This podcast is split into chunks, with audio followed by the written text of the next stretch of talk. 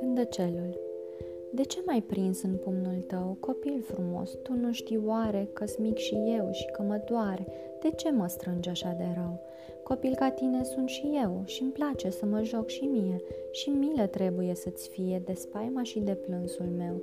De ce să vrei să mă omori? Că am și eu părinți ca tine și ar plânge mama după mine și ar plânge bietele surori și ar plânge tata mult de tot, căci am trăit abia trei zile. Îndură-te de ei, copile, și lasă-mă că nu mai pot.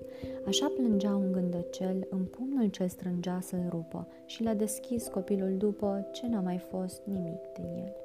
A încercat să-l mai învie, suflându-i aripile în vânt, dar a căzut în țărnă frânt și înțepenit pentru vecie.